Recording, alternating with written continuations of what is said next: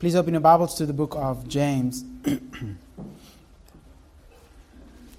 we find ourselves at the end of verse 6 in chapter 3, and we will work our way through that verse and lay the foundation for what is to come. Let's read verse 6 together. And the tongue is a fire a world of unrighteousness. The tongue is set among our members, staining the whole body, setting on fire the entire course of life, and is set on fire by hell. For every kind of beast and bird, of reptile and sea creature can be tamed and has been tamed by mankind.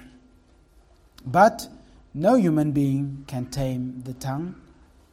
It is a restless evil full of deadly poison. Thus far, may the Lord bless His word. Last week we started looking at the beginning of verse 6. And this morning I'll continue to wrap that verse up. And I pointed out that there are two declarative statements in verse 6. It's pretty easy to see. Both of them begin with the words and the tongue or the tongue. So if you look at verse 6 again, it says, The tongue is a fire. And in the middle of verse 6, it says, The tongue is set among our members. Those are the two quote unquote declarative statements. It tells us that these two are, if you do your line diagramming, they are set off in the outer part of your sentence. And beneath that, you have your explanatory clauses, those things which define and explain a little bit more what the tongue is. So, in the first uh, part, we saw that the tongue is defined and explained by a world of unrighteousness. That was last week. And we looked at the representative quality of the tongue as it reveals a world that stands opposed to God. Secondly, this morning we will look at the tongue that is explained by its staining power, setting on fire power, and being set on fire uh, power. And we will look at those three this morning. So, as we continue, James points out the issue of the heart. And I've tried to make this point in a variety of different ways. When he uses the tongue, he's in fact talking about not the organ per se, but what the tongue represents, which is the heart. and I think this morning should kind of make that point a little bit more clearer. However, there are three descriptive terms or three descriptions which are pretty vivid pictures of the wickedness of man's heart. James in a sense, speaks about the revelatory nature of the tongue. The tongue tells us something about who you are.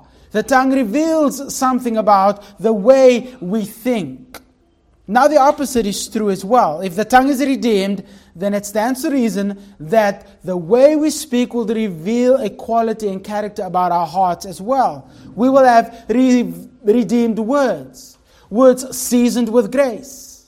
We will have a changed tongue and it will manifest that our hearts have been changed in the way that we treat one another by the use of our tongue. However, the unfortunate reality is that not many of us think about how we use our tongues. It is the last thing we think about.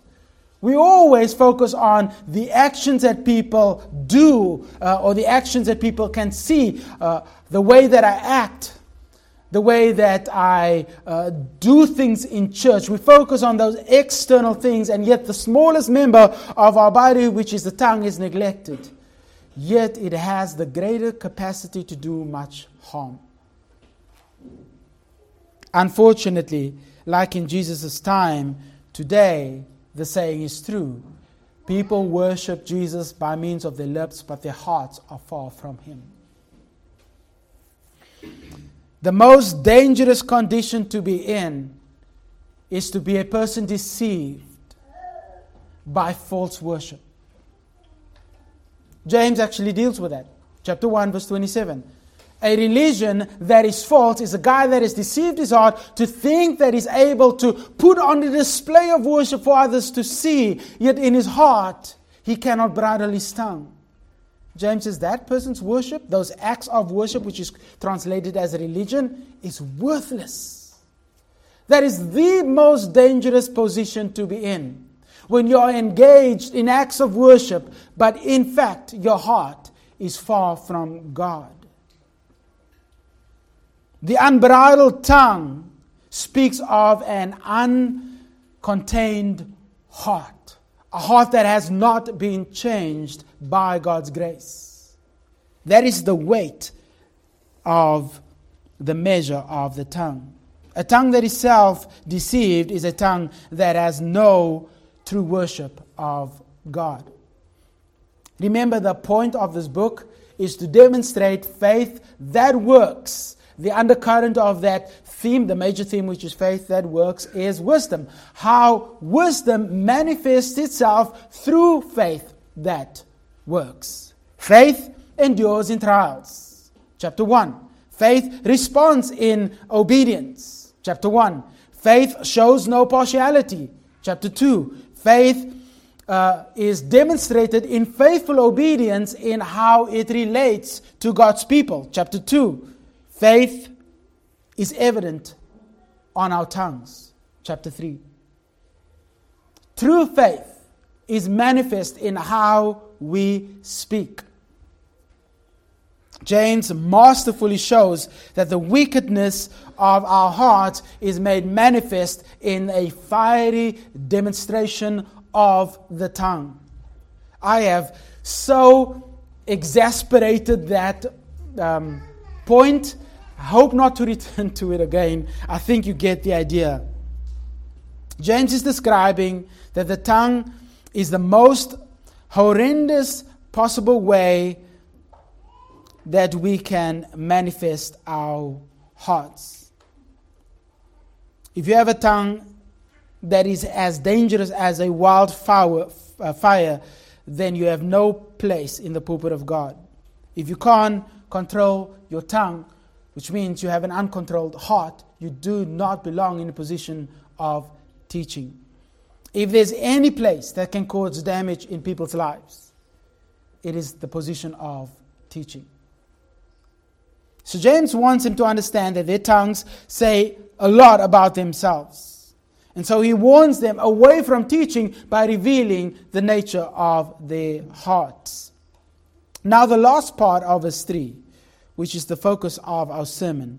These three descriptions intensify in essence. They intensify in description. They reveal that the tongue stains, the tongue burns, and the tongue is set aflame by something else. Now, it's conveniently written in such a way or translated in such a way that it starts with three S's, so you can't miss it. If you look at verse 6, it says, the middle of verse 6, the tongue stains or staining the whole uh, body, set on fire, and then is set on fire by uh, hell itself. So, those three S's are the three points that I will cover this morning the staining power of the tongue, the setting aflame uh, of, of one's world, um, and then being set on fire by uh, um, hell.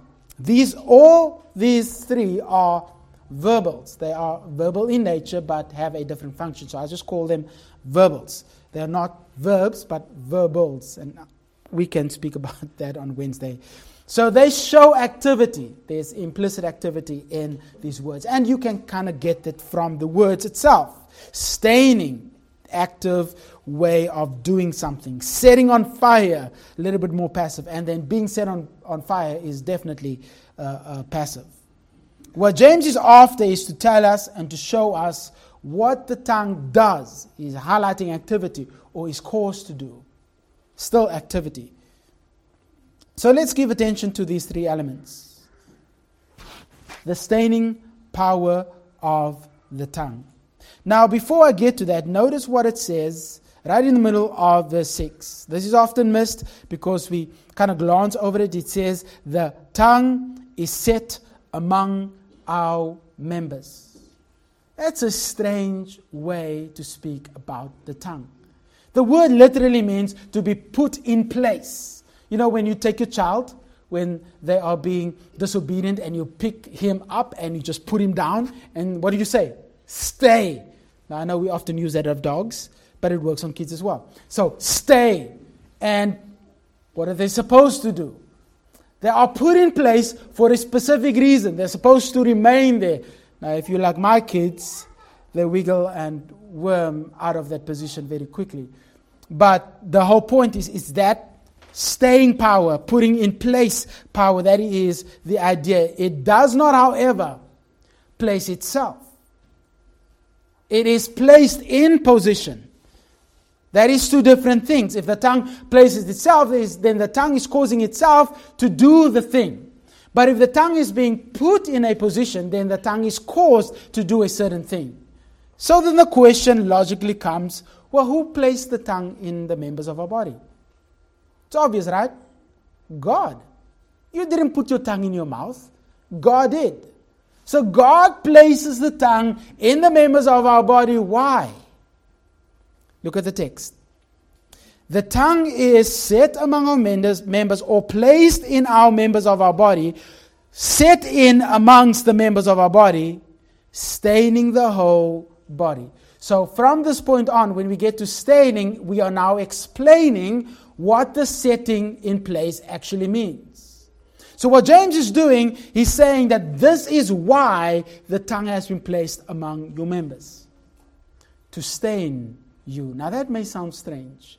Why does God put the tongue in the body to stain us? Well, it's not the way that we think the word staining is being used here.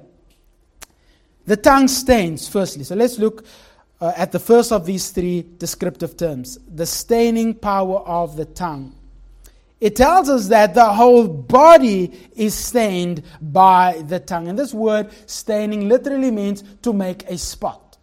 And the Jews often used it of a lamb that is blemished, has spots on it. It cannot be used anymore. It's often used in a negative way, which means it is no longer pure. It has been compromised. That is the most common way that this, the, the, this word is used.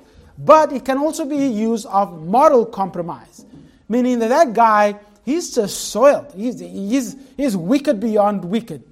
He's stained his whole life by means of his character.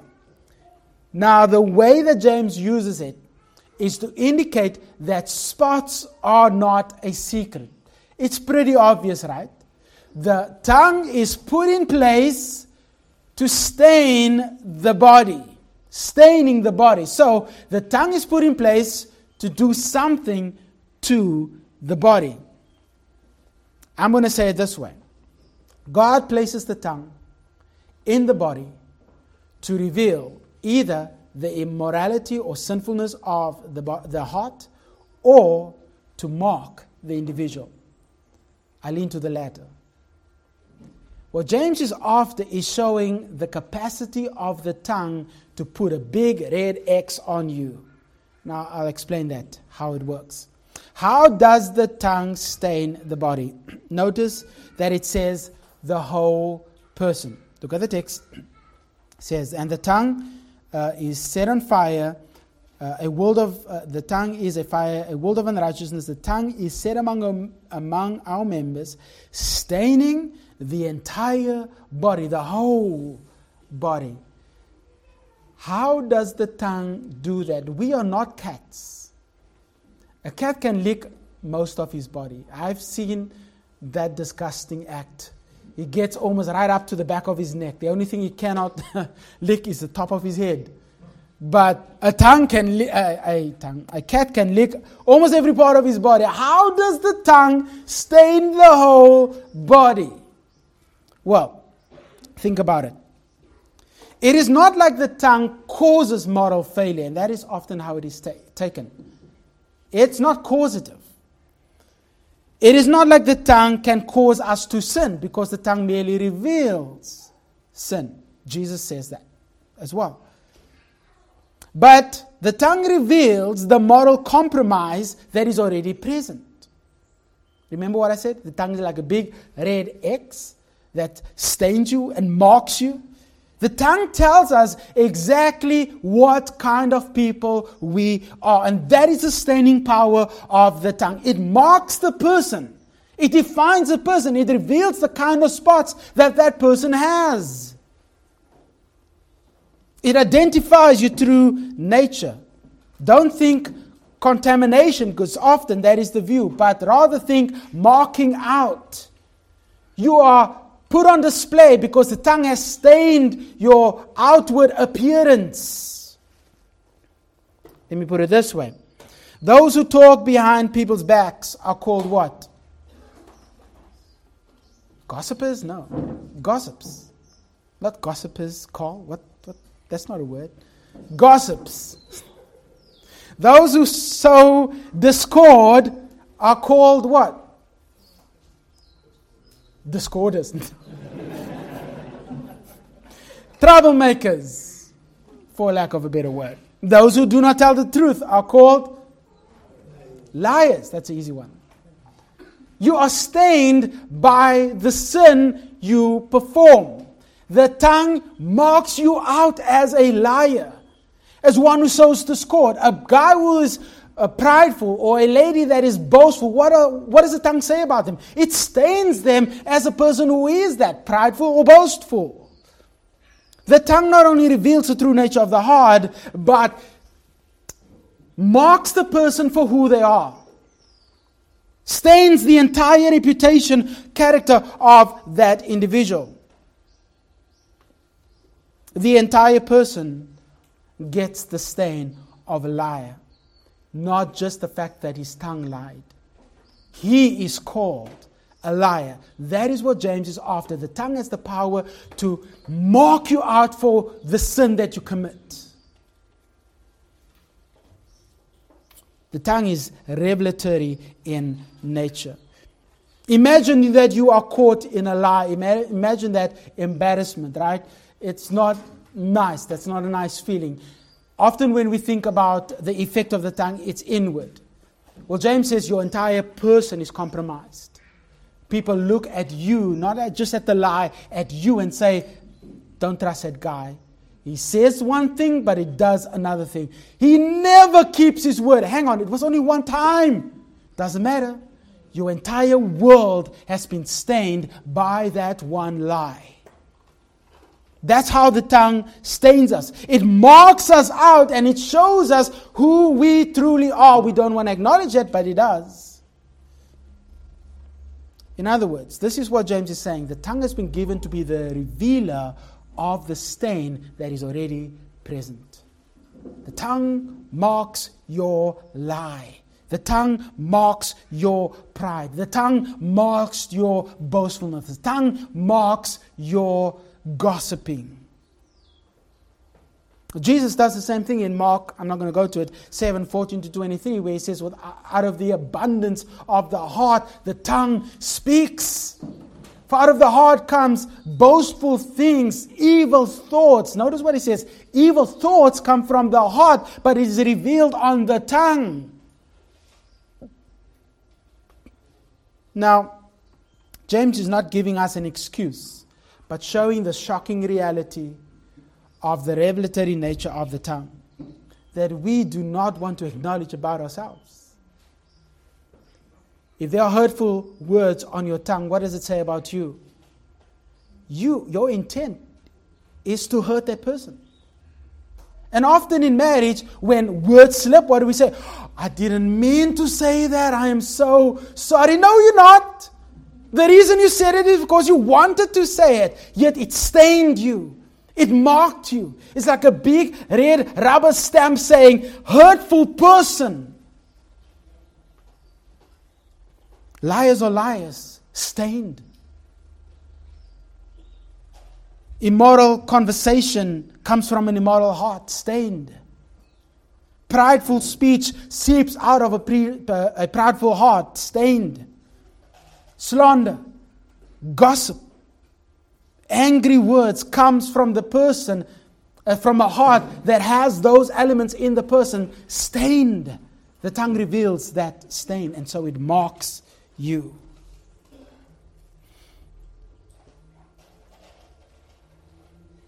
The sad reality is that even after a person is saved, even after he may have come to saving faith, and maybe early in his life he said something that he regrets and he's repented of, but he's not like that anymore, that stain sometimes remains. People will look back at that and say, you know what? You're that kind of person. Now we do need to forgive, but unfortunately, we are not like God that can forgive, removing the east, removing our sins from us as the east, as far as the east is from the west. We hold on. We remember. And we hold on to those kind of things and we mark that person as if they've committed that sin today. Your character and testimony unfortunately, is marred by that use of the tongue. And people will hang it over you. And that is wrong. They should not, because as God sanctifies you, you, you, you use your tongue better. But unfortunately, we are sinners saved by grace. God has given each person a tongue. And this organ best defines or shows who we truly are. I don't know about you, but these last few sermons have been really convicting to my heart. It's been painful to, to preach through this because I can see my own heart being revealed in this.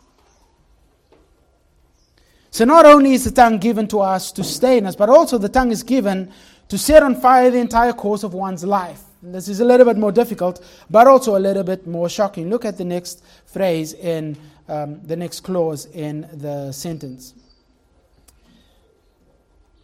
The tongue is set among our members, staining the whole body, setting on fire the entire course of life. Um, did I say clause? It's actually a, a phrase. The second activity that uh, James describes is that the tongue sets on fire the entire course of human life. Now, it is a little bit more difficult to explain. There's a lot of different nuances. And so I'm going to do my best to explain it the best way that I understand it. Now, the words course of life literally means the wheel of existence. Well, that helps. Not the wheel of existence or the wheel of origin. Or better yet, the wheel of his genesis. None of that explains what it means. It's just descriptive terms. There is really no English equivalent for that. The word origin or Genesis is used in chapter 1, verse 23, where James says that he looks at his Genesis in the mirror. He looks at this whole person and sees himself for who he truly is. He sees his mug and he sees that his face is made of mud and he walks away thinking, Oh, I look good when in fact he's got a mud pie for a face. And James says, No, if you look at yourself and you don't see that ugly mug, there's something wrong with you. Here, the word used in James chapter 1 23 speaks of an holistic vision of himself. He sees himself who, he's true, for who he truly is and walks away still thinking good about himself. He looks into the law and the law reveals his sinfulness and he still walks away thinking good about himself. It is used in the same way. Similarly, here though, James says, not the beginning of his life, but he looks uh, um, the, the, the entire Genesis, the holistic, holistic revelation of his entire life is put on display. Everything that relates to the changes of his life, the vicissitudes of his existence not just his face, but everything that relates to that existence is set ablaze by the tongue. Let me break it down even more. Every person and every avenue of your life is burned by your tongue. In other words, the tongue has far reaching implications. It does not just stay in you, but affects everyone in your circle of existence. We call it our circle of influence. Our circumference of life. This means all that is contained in our lives, all that is connected to us, can be affected by our tongue. I think that is pretty obvious. Staining the whole body and setting on fire the entire course of that individual's life.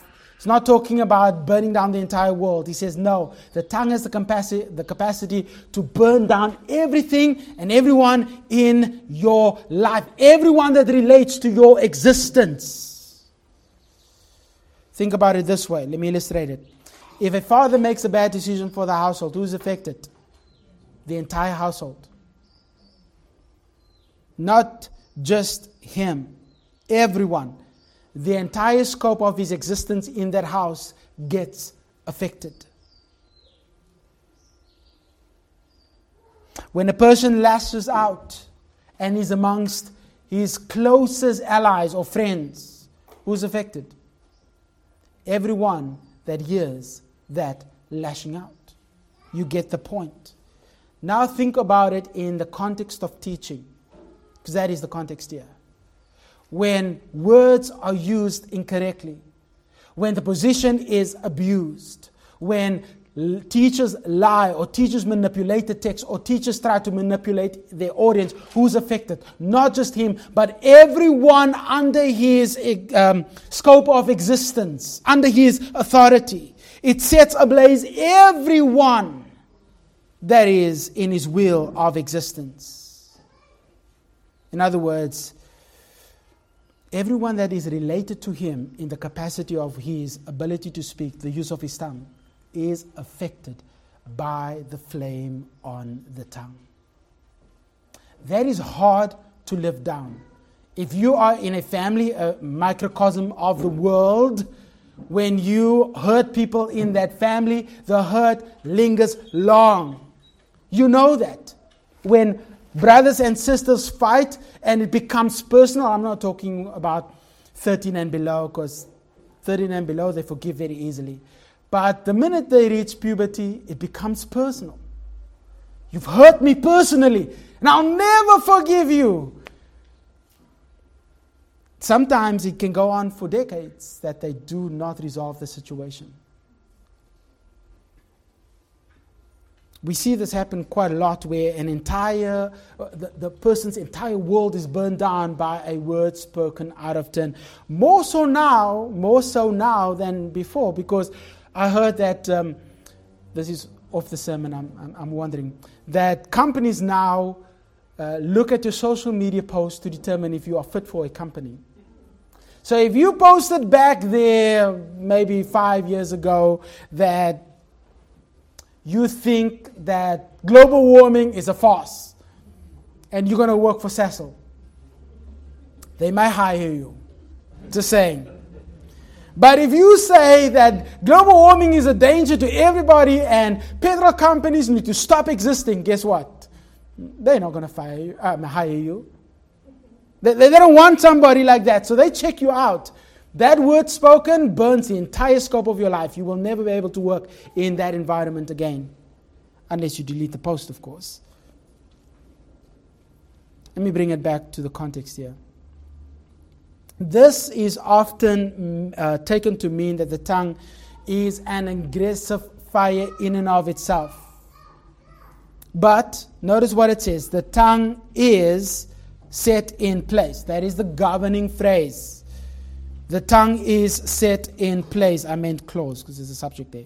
The, the, the tongue is set in place among our members. So then the causative, the net result of that, this, what, what reveals this, the function of the, the setting in place are these three things.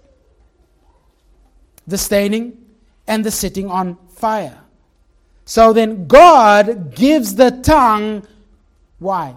To set to burn our worlds down. No. God gives the tongue to reveal, to reveal the damaging effect that we have on our wheel of existence. The damaging effect that we have to those whom we should love the most. The tongue demonstrates how little regard we have for those in our lives when we burn them down. The tense of this verb, verbal force here, is actually that it's a habitual practice. It happens often, frequently. The tongue is given to reveal the devastating consequences of how it's being used, which happens more often than not. I remember reading that a young lady, uh, it was in the States uh, probably about a year ago, she, um, she was accused of saying something that she didn't. And another lady accused her of saying um, that you would make a good speed bump. I don't know if you know the story. And that went, quote unquote, viral. She got released from her studies. She cannot, she was studying law, cannot find a job as a lawyer. It burned her entire existence down. Now, this lady didn't know her, didn't know her personally, but it, the lie spread like wildfire. It only came out later that she didn't actually say it. When a tongue runs unchecked, when a tongue is uncontrolled, it can damage and destroy people's lives. James says, Look at your tongue. Look at your tongue. It not only stains you, yourself, but it can influence and affect a lot of people. Notice that it doesn't say burns your life down, but the wheel of your existence down. Everybody that's connected to you gets affected by how you use your tongue.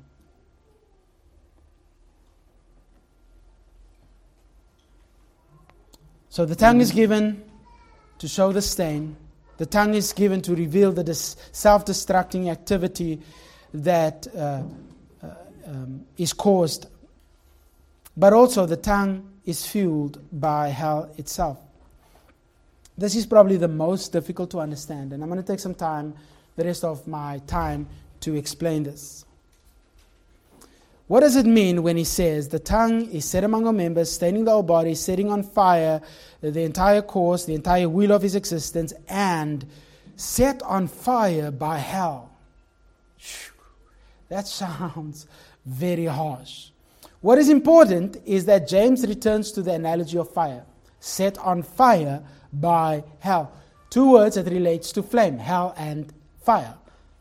Obviously, James wants him to think about the consequences of fire in a person's life. So that is the big picture understanding of it.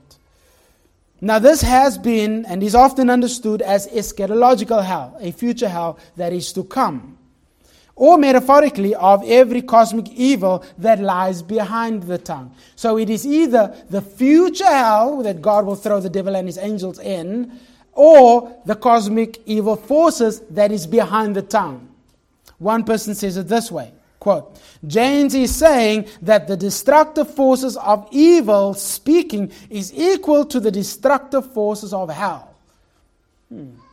End quote. I don't know about that. Is James actually speaking about eschatological hell or evil forces behind the word hell? Let me pose the problem this way. If the forces of evil are behind the use of your tongue, who's to blame? Not you, though. Because then you are merely doing what the devil wants you to do, right? Then you could say, with that old Christian singer, the devil made me do it. Wasn't me. The demons made me say that word. I didn't say it. It's because the hell is behind my usage of my tongue. That's a quick excuse for anybody who burns down the entire existence of his world. Secondly, is James actually thinking about the future dwelling place of the devil? Well, if it's future, then can he say that this is presently influencing our tongue? Good question. Thirdly, it is a word picture. And a word picture gives us a holistic view of the main point. Now, with word pictures, there's generally historical or geographical affiliation to it. And he's been using word pictures all the time. The felt fire, setting ablaze um, uh, a small, a large fire. Uh, it's a word picture that they can relate to as they think about their environmental context. We can't because we didn't live where they lived. The same is true of this. So let me fill in that historical background because we don't possess it as we think about this use of this word hell. Now, most of us may be thinking or looking at our uh, footnotes and think hell as in the place of punishment. That may not be what James is after. This word in English, hell, comes from the Greek word Gehenna. I'm going to use three Greek words to explain why I don't think James is using future hell. This word is Gehenna. It appears often in the gospel on the, on the lips of Jesus to speak as an analogy of a future place that is known as the lake of fire, a place of torment. There's also two other place, uh, two other words that is used of hell. Tartarus, uh, Tartaro, depending on the translation, and Har- Hades. Both can be translated hell and is often translated hell. Turn over to 2 Peter chapter 2 verse 4 and I'll show the difference between the two. 2 Peter chapter 2 verse 4. For if God did not spare angels when they sinned, but cast them into Tartaro, hell, and committed them to chains of gloomy darkness, which is that hell, to be kept until the judgment. So there's a future judgment. And if you read Revelation, they get taken and get thrown into the what? Lake of fire. That is also called hell. So what on earth is happening here? Well, in the English translation, it is just called hell. But it's different places. This place, Tartaro, is the place of fallen angels. Not the place where humans go. Then turn over to Revelation chapter 20. Look at verse 14, I believe. Revelation 20, verse 14, yes.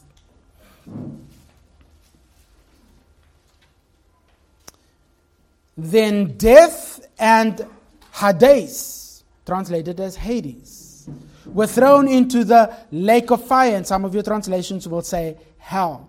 This is the second death, the lake of fire. The word here, Hades, is often in the Gospels translated as, you guessed it, hell. Hades is the realm of the dead, the unbelieving dead. So you've got fallen angels and unbelieving dead. Both of them will be taken and thrown into the lake of fire, which is the final punishment, also known as eschatological hell. I don't believe that James has that hell or any of those three places in view. They, they don't fit the context because if you take, number one, the fallen place of angels, uh, how is that behind the demonic world? How is that behind the tongue? If it is, you are excused for using your tongue in an evil way. How is the realm of the dead behind your use of the tongue? Does not make sense. So then, what is this place called Gehenna? Go back to James. Um, actually, don't go back to James. I'll give you another passage to go to in a moment. The word Gehenna has historical significance attached to it, and I believe this is what James has in view. While Jesus uses it as a word picture of, to speak of eternal flames that was still to come, it was something that they could see and relate to. So a place that was known to them. This Gehenna is known as a, the valley of Hinnom, which, for those of you who've been to Jerusalem, La is a ravine lying south uh, south southwest of uh, Jerusalem. It is known as the place of judgment or torment, uh, named by Jesus as a future place. Matthew 23 15, you can look at that.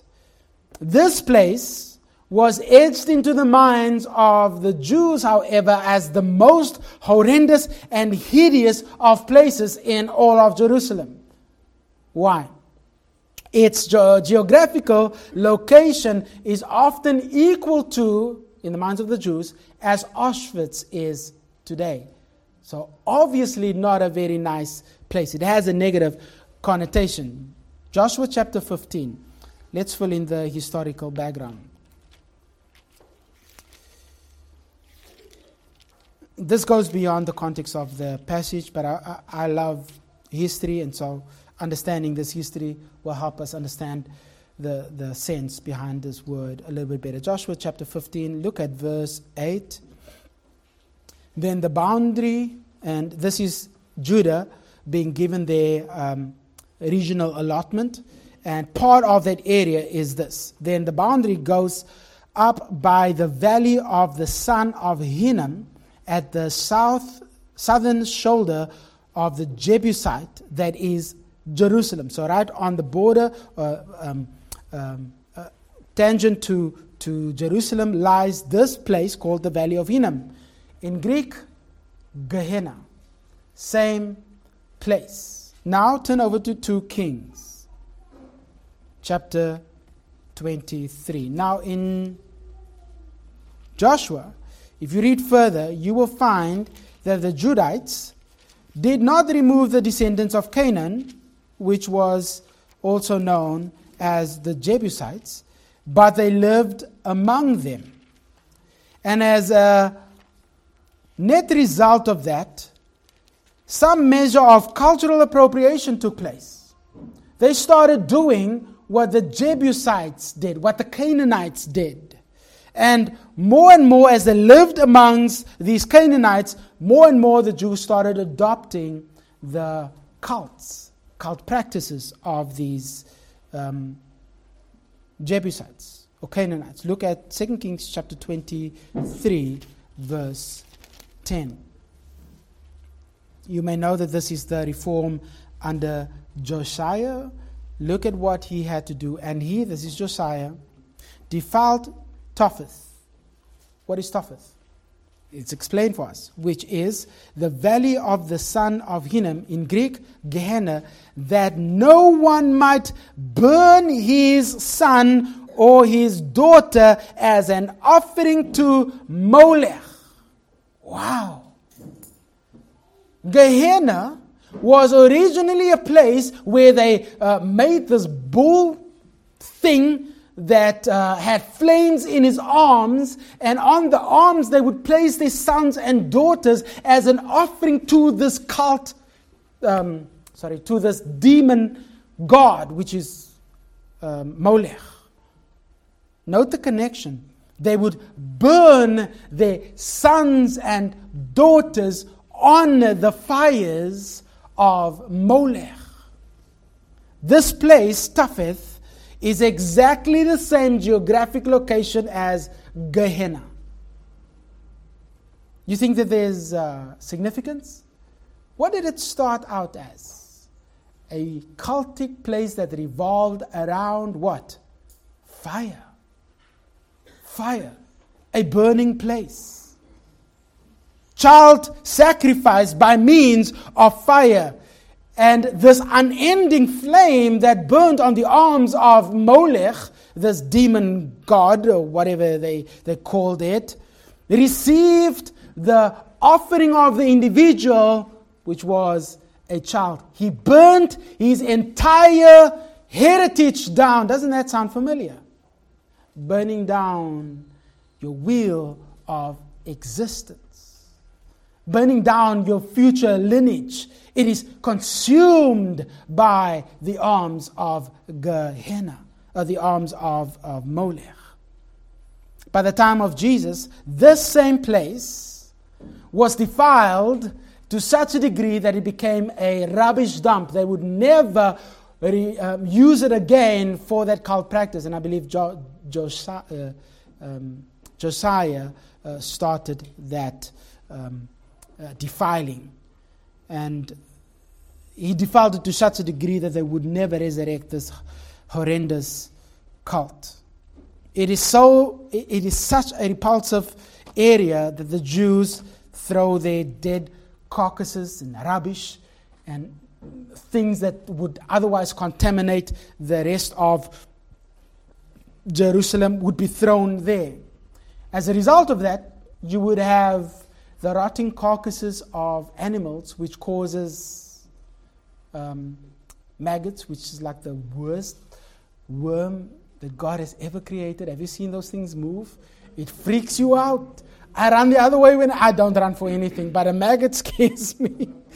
anyway, it is as a result of that you have decaying flesh and you've got this overabundance of maggots. Why does it sound familiar?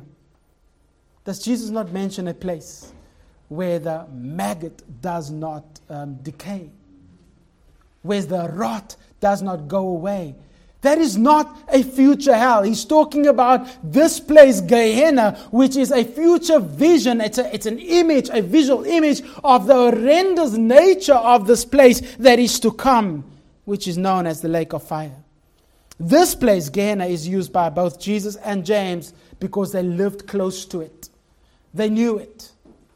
It was right in the, the, the tippy top of their tongues and their minds because it was seared into their psyche, for lack of a better word. They knew exactly of the horror of Gehenna, the, son, uh, the valley of the sons of Hinnom. And so James uses it as a visual image of putrefaction, decay, stench, maggots, rot, and idolatry. This is the image behind the word hell. So let's take that, go back to James.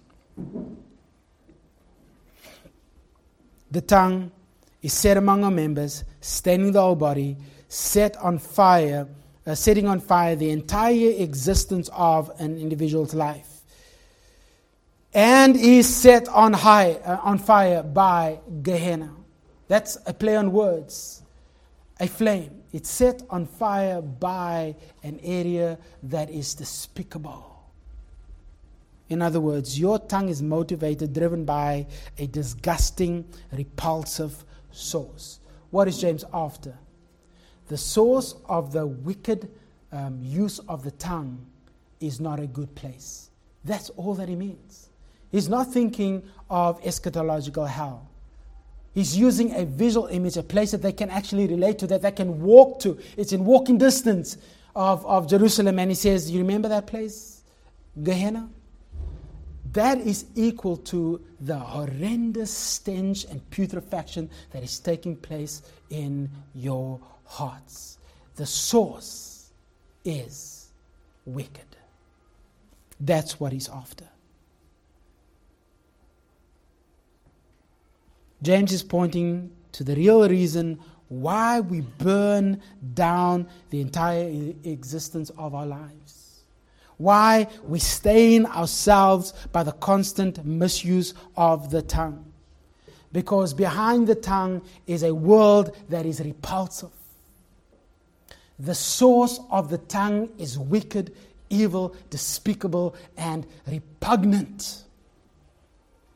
The tongue is dangerous because it is no different to, to the toxic, demon pleasing, decaying actions of depravity.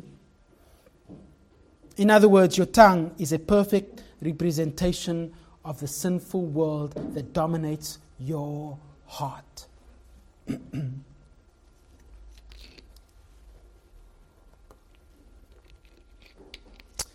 it's an over exaggeration it's a, a visual image to stimulate the senses to the nth degree, to make them hurl at it, to make them gag at the thought of it. It's to overwhelm the senses. And he's done this before. God, um, James uses uh, an, uh, a hyperbole. I always want to use an and with H.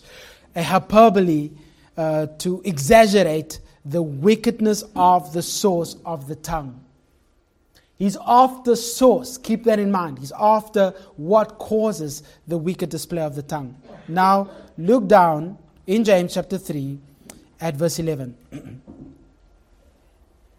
Does a spring pour forth from the same opening both fresh and salt water? Can a fig tree, my brothers, bear olives or a grapevine produce figs? Neither can a salt pond yield fresh water. What is he saying? Follow the source. If the net result, if the outworking of the fountain is brackish water, what is in the heart? What is the source looking like? If the tree is bearing uh, forth, forth um, wild olives, what is the heart like? It's not good. That's the whole point he's making is that the source of the tongue has been compromised. In other words, you don't belong in the position of teaching because your heart has been compromised and your tongue demonstrate that reality. What lies behind the tongue? A putrid world that is a stench to us and God. James is saying that the cause and the source of the fountain or the fiery display of the tongue is the furnace that is depraved by its wickedness. The reason why you burn down your family, your loved ones, those whom you should care most about, is because your heart is not right with God. You have a stinking, decomposing, rotten, dirty scoundrel. I think it's called Dirty Rotten. What is that movie? In your mouth. That's the problem. The depth of your heart will be made manifest on the use of your tongue. So James says, Not many of you should become teachers because you do not know what you have in your mouth you will damage a lot of people if your heart is not changed. Let's pray. Father, we want to say with the words of David, may the words of my mouth and the meditations of my heart be pleasing in your sight, O Lord. Even as believers, Lord, we we use thoughtless words. We say things that hurt those people most closest to us. We ask that you would not only forgive us, but grant us the grace to ask forgiveness of those whom we have hurt. Help us to rectify the way that we speak. Grant us a heart that meditates on your word so that our tongues may demonstrate lives that have been changed by your grace. Father, we pray these things as we are so desperately needy. We need you to help us. We need you to change us. We pray that your words, your word would continue to mature us, sanctify us, that you may be glorified in how we live and how we use our tongues. For your glory we pray. Amen.